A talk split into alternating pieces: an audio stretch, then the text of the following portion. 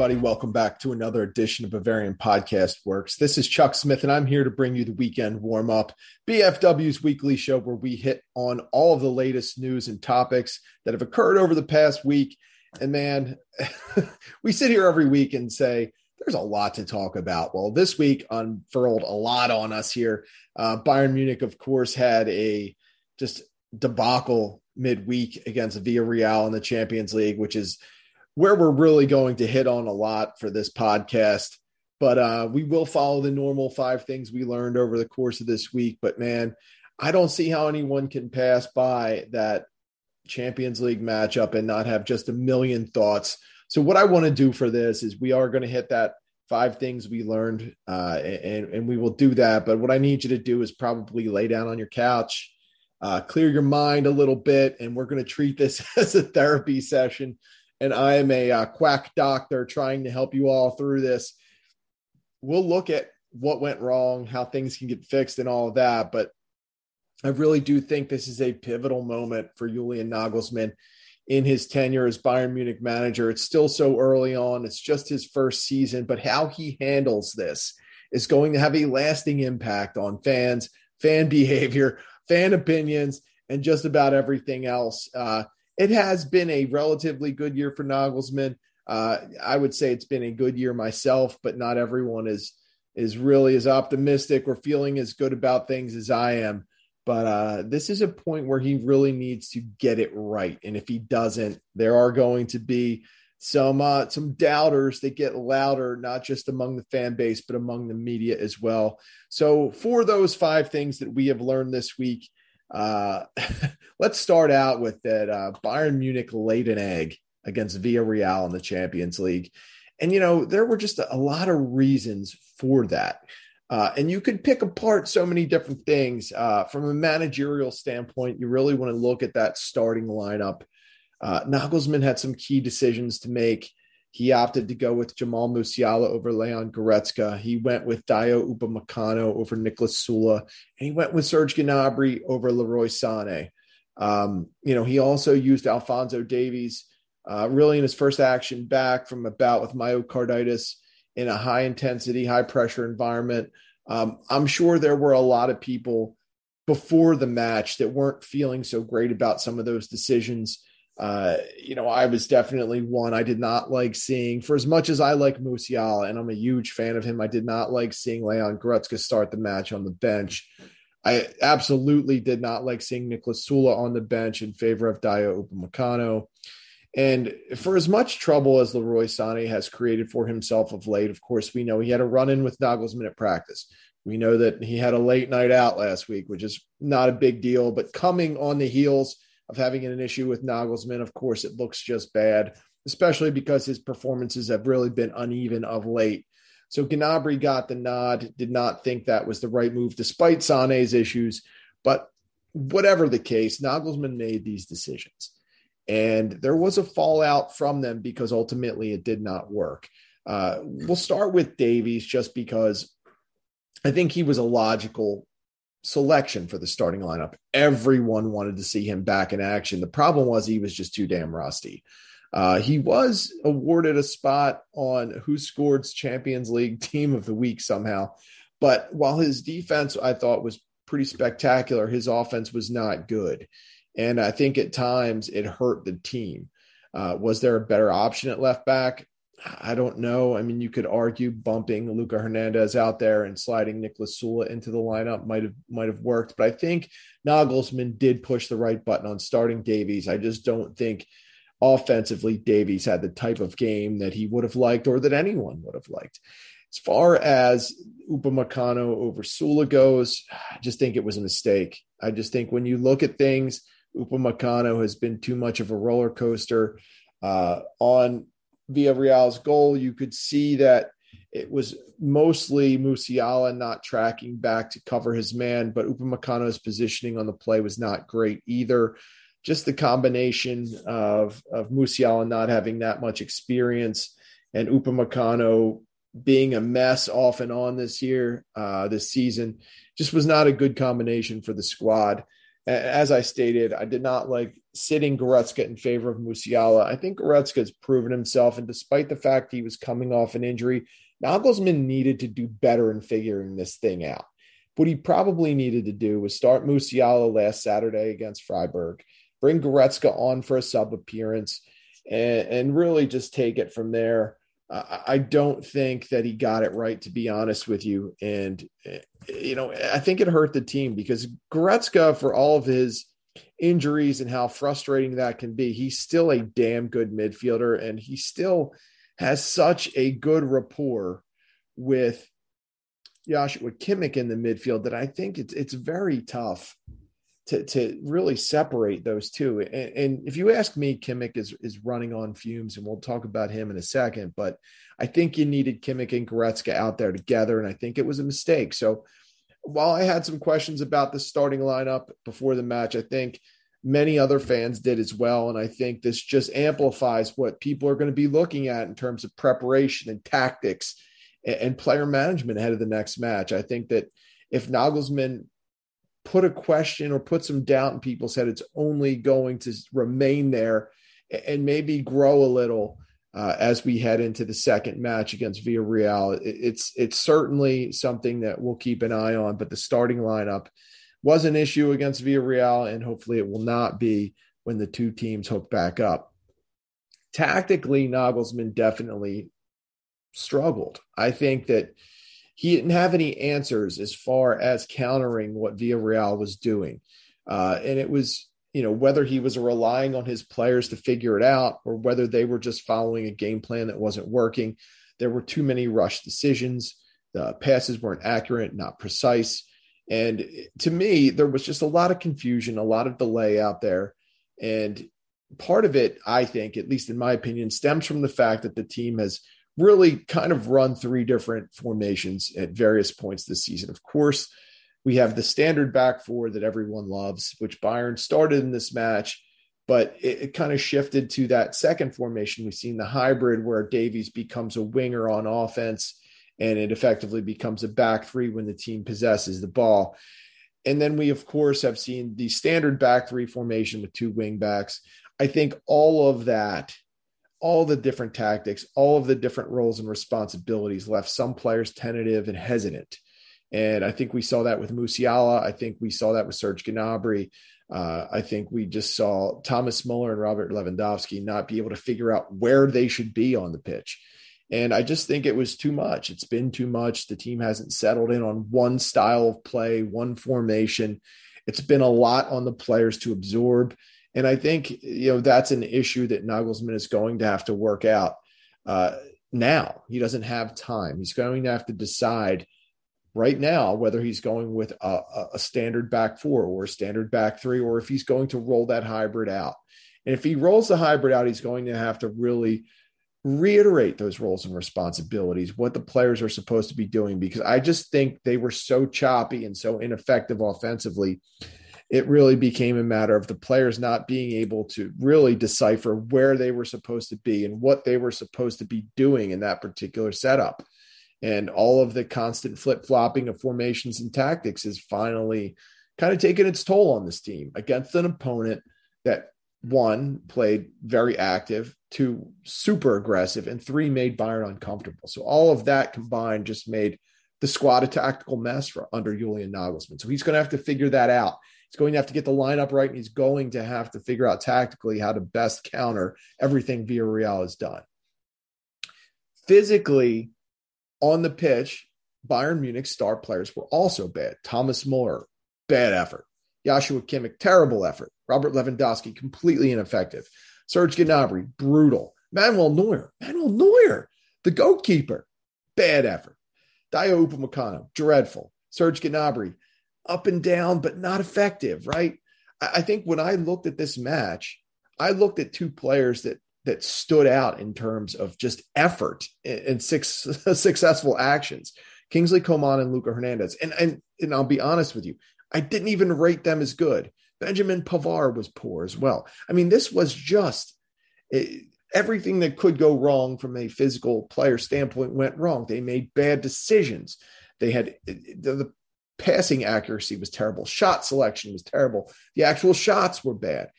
Their movement was bad. There was a total and utter lack of creativity from the star players of Bayern Munich.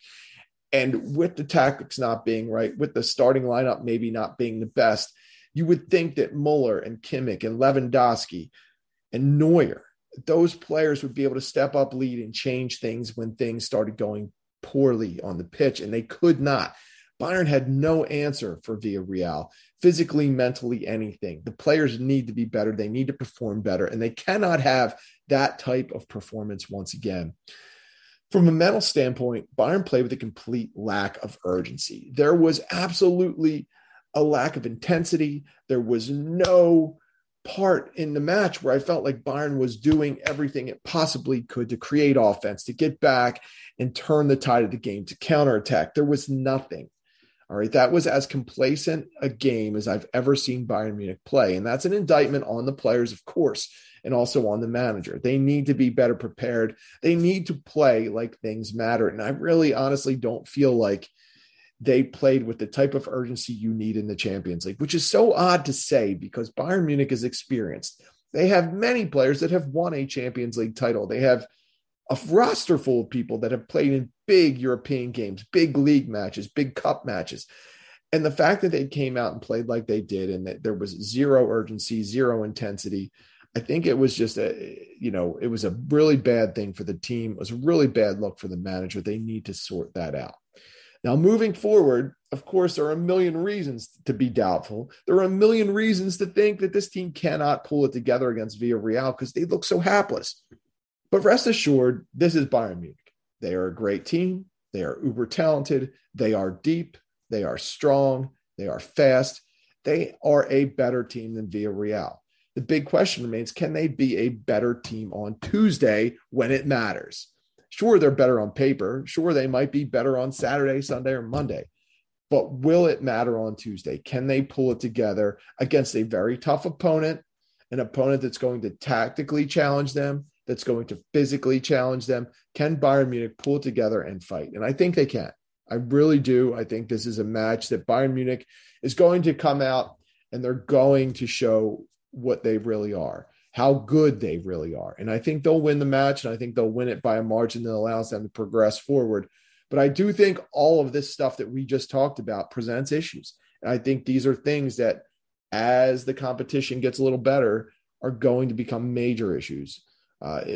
If Bayern Munich advances and they have to face Liverpool, it's not going to be easy. And I think not just Julian Nagelsmann, but the players themselves are going to have to look at each other. They're going to have to look in the mirror, and they're going to have to figure out what team they want to be, how tough they want to be, and what kind of urgency they want to play with. And urgency has been the key word for me in just about every loss Bayern Munich has had this season.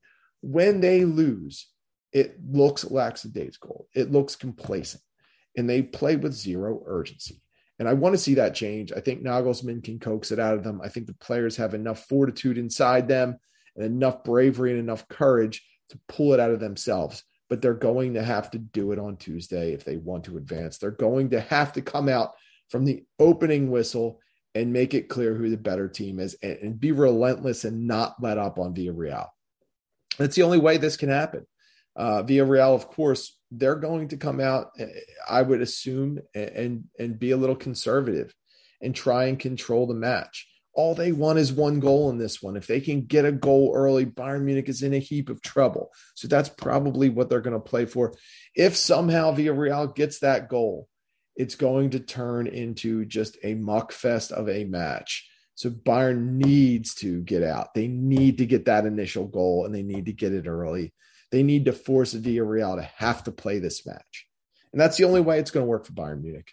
It's the only way. So the second thing we learned this week is that Serge Gnabry's future still remains uncertain. And now he's starting to get a lot of potential suitors. We did learn that Juventus, FC Barcelona, Real Madrid, Chelsea, Liverpool, and Tottenham Hotspur have all expressed some interest in Serge Gnabry. Gnabry stayed on the team right now, as you know, he did start that Champions League match, but to me, he still looks like the third player in that quote unquote wing mix. If you still want to say it's a wing mix, I think that Coman and Sané are just clear of Gnabry. And while all three players are close, Gnabry is by far the most inconsistent. So whatever Leroy Sané is going through, he needs to get it worked out. And that's the reason why Bayern Munich do carry so many quality players. But if Serge Gnabry wants a salary of 15 million euro per season, it's going to be very tough for Bayern Munich to be able to match that and give him what he wants, just given how many other players that they're paying right now. And the fact that they need to pay Manuel Neuer, that they need to pay Thomas Müller, and they need to pay Robert Lewandowski. I just can't see it. As much as I think Gnabry wants to return and as much as I think that Bayern Munich wants him back, they're really going to have to weigh that 15 million euro per season salary and see if they can afford it. I'm not sure they can at this point, especially with some of the moves that they might be making that we'll talk about in a bit. So Gnabry's future is up in the air. The third thing we learned this week is that there are some crazy rumors going around that Bayern Munich might not even be able to sign the trio of Müller, Neuer, and Lewandowski. Now, it seems absurd to think that Bayern Munich would let any of those three players go, but it appears that the finances are in such dire straits that it is at least a possibility that all three players might not come back. Now, Lewandowski, of course, we have learned that he is allegedly in talks with Barcelona, that they're having a lot of communication, that Barca has even offered him, made a proposal to him already. We've seen some kind of crazies, 8 million euro net, which I don't know the exact math on this, but I'm pretty sure Bayern's offer would top that. So it really is going to depend on Lewandowski and what he wants to do. But from an overall standpoint, as Bayern tries to plan on what to do with these three players, the club is going to have to sort out how much it can pay and how long it wants to retain them. And this has been an ongoing theme on this show and some others and throughout our website that, you know, it's just been this assumption that Bayern Munich is going to make the deals get done with Müller, Neuer, and Lewandowski. And I think most fans hope that it happens. But realistically, can it work? Can Bayern Munich's budget afford all three of those players? That's something we don't know at this point. And it would be a shame to let any of the three go. But the longer this goes on and the more stories we see and the lack of just a final word from the front office on how they're going to get these deals done, it's creating some doubt, and it's not something that I think the fan base, the players, or the club necessarily likes at this point. So we're going to keep following the situation of those three players. If those rumors are true, it will be fascinating to see which of the three players does not return or how many don't return. I would think Neuer seems to be the biggest shoe-in.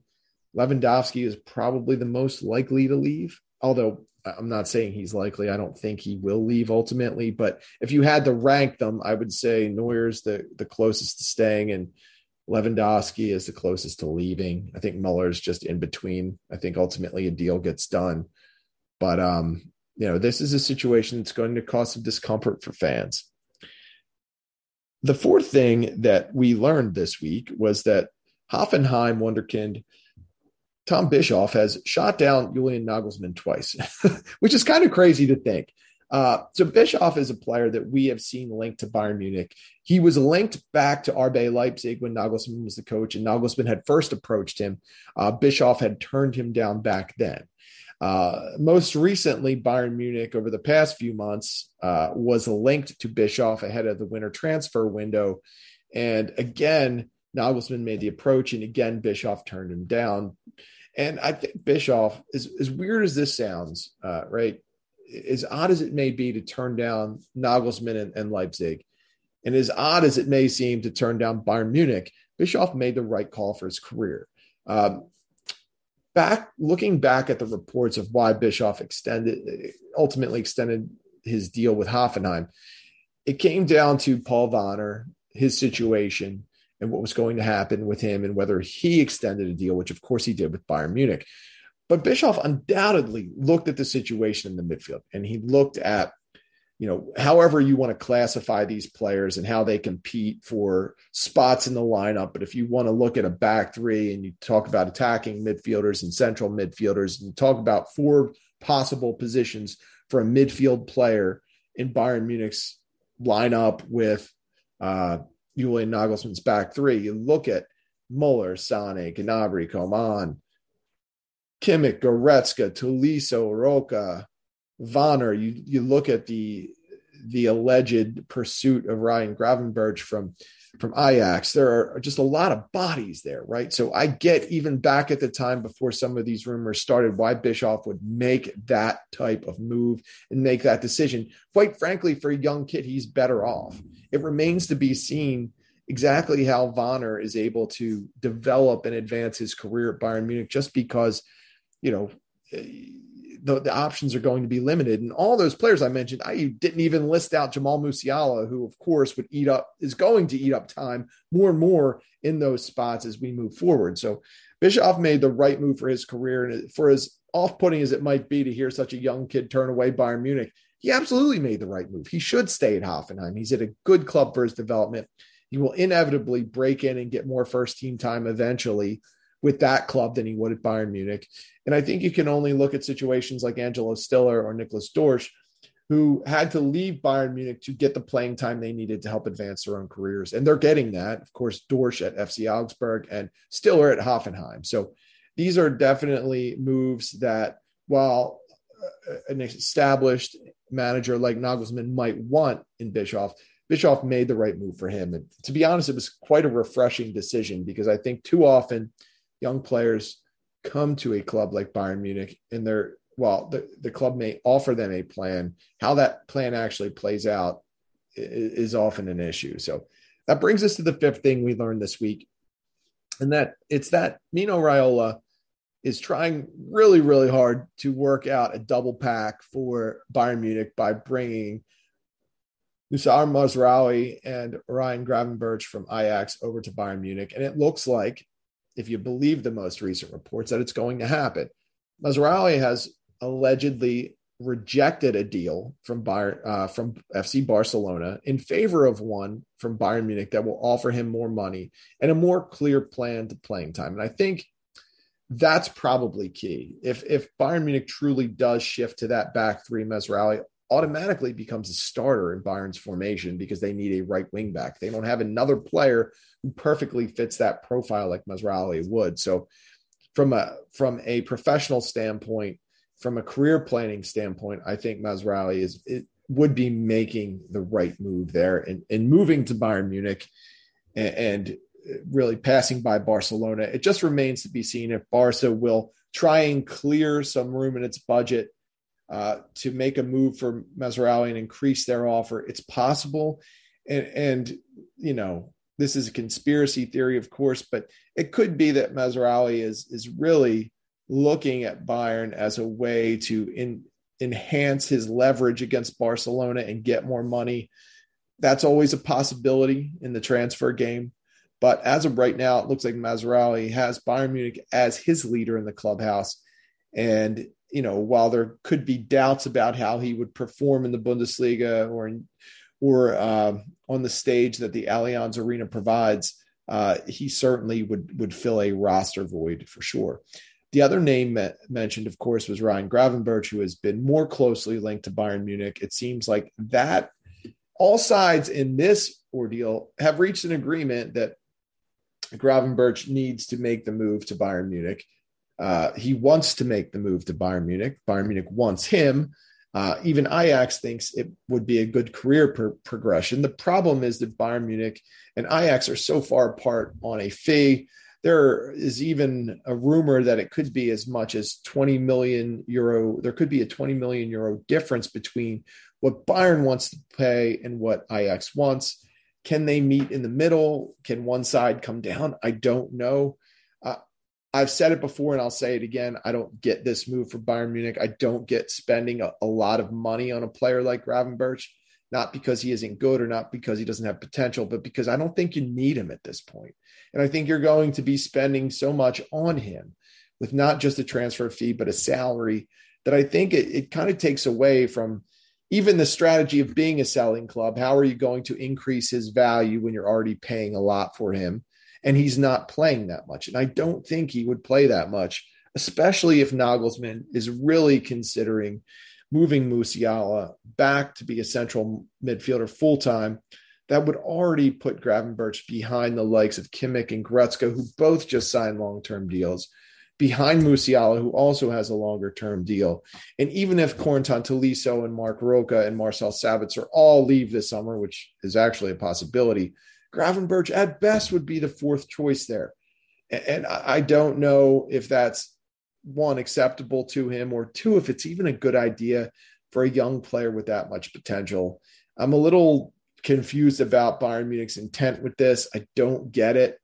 I don't get just acquiring players for the sake of acquiring talent. I don't think you hoard talent. I think you build rosters by strategically adding players at positions of need, by building for the future with an eye on the present. And I don't think that this move would represent that for Bayern Munich. I think the Mazraoui move makes sense on every level for both Mazraoui and for Bayern Munich. I don't get the Gravenberch move. I just don't get it. I wouldn't be a fan of it. And even if he comes to Bayern Munich and he starts to develop and shows promise, I don't see how he's going to get on the pitch consistently enough to really develop and really advance his own career. And at that point, what value would he have other than being a deep reserve for Bayern Munich? So I don't get that one. It's very rare that I'm that much against a move, but I really don't get it. I don't want to see the team with such a stretched budget already have to spend any money on a transfer fee for a position that's not going to provide a starter. Sorry, I just don't get it. So that will wrap us up. I really want to pump out that you should check out the post-game show from the Villarreal match. You should hit that. You should hit the preview show detailing what we think about FC Augsburg. And then, of course, I'm happy that you chose to listen to this if you've gotten that far. I know it's a lot out there for podcasts, but I really did want to separate the preview show from the weekend warm-up because there was a lot to discuss. And I think that the Bundesliga matches sometimes get overlooked. And I think that the preview show does a good job of really detailing the importance of those matches and why fans should really still be paying attention at this stage of the season, even if Bayern Munich looks like they've wrapped things up. So thanks again for listening. Enjoy your weekend. Don't feel too down about that loss. I know it was frustrating, but Bayern Munich absolutely has an opportunity to come back and show its worth, show its mettle, and show that it's the better team on Tuesday. So hopefully that happens. You can always get me at The Barrel Blog on Twitter. You can get our site at Bavarian FB Works. You can get Tom at TommyAdams71. You can get I Need No Name at BFWINNN. You can get Jake at Jefferson Fenner. And you can get Samarin and Schnitzel on our site. And I want to give my guy, Jack Lauschway, a little shout out. Find him on YouTube. He does a good job with his Talking Bayern videos. Sometimes we detail those on our website and post them if Jack actually does the post. So I would like to see Jack do a little more of those posts and put himself out there. I think he's got a lot of good thoughts. I'd love to actually have him on the podcast, but got to twist his arm to make that happen. So hey, thanks again for listening. Have a great weekend. Drink a couple of beers on me, and we will see you next time.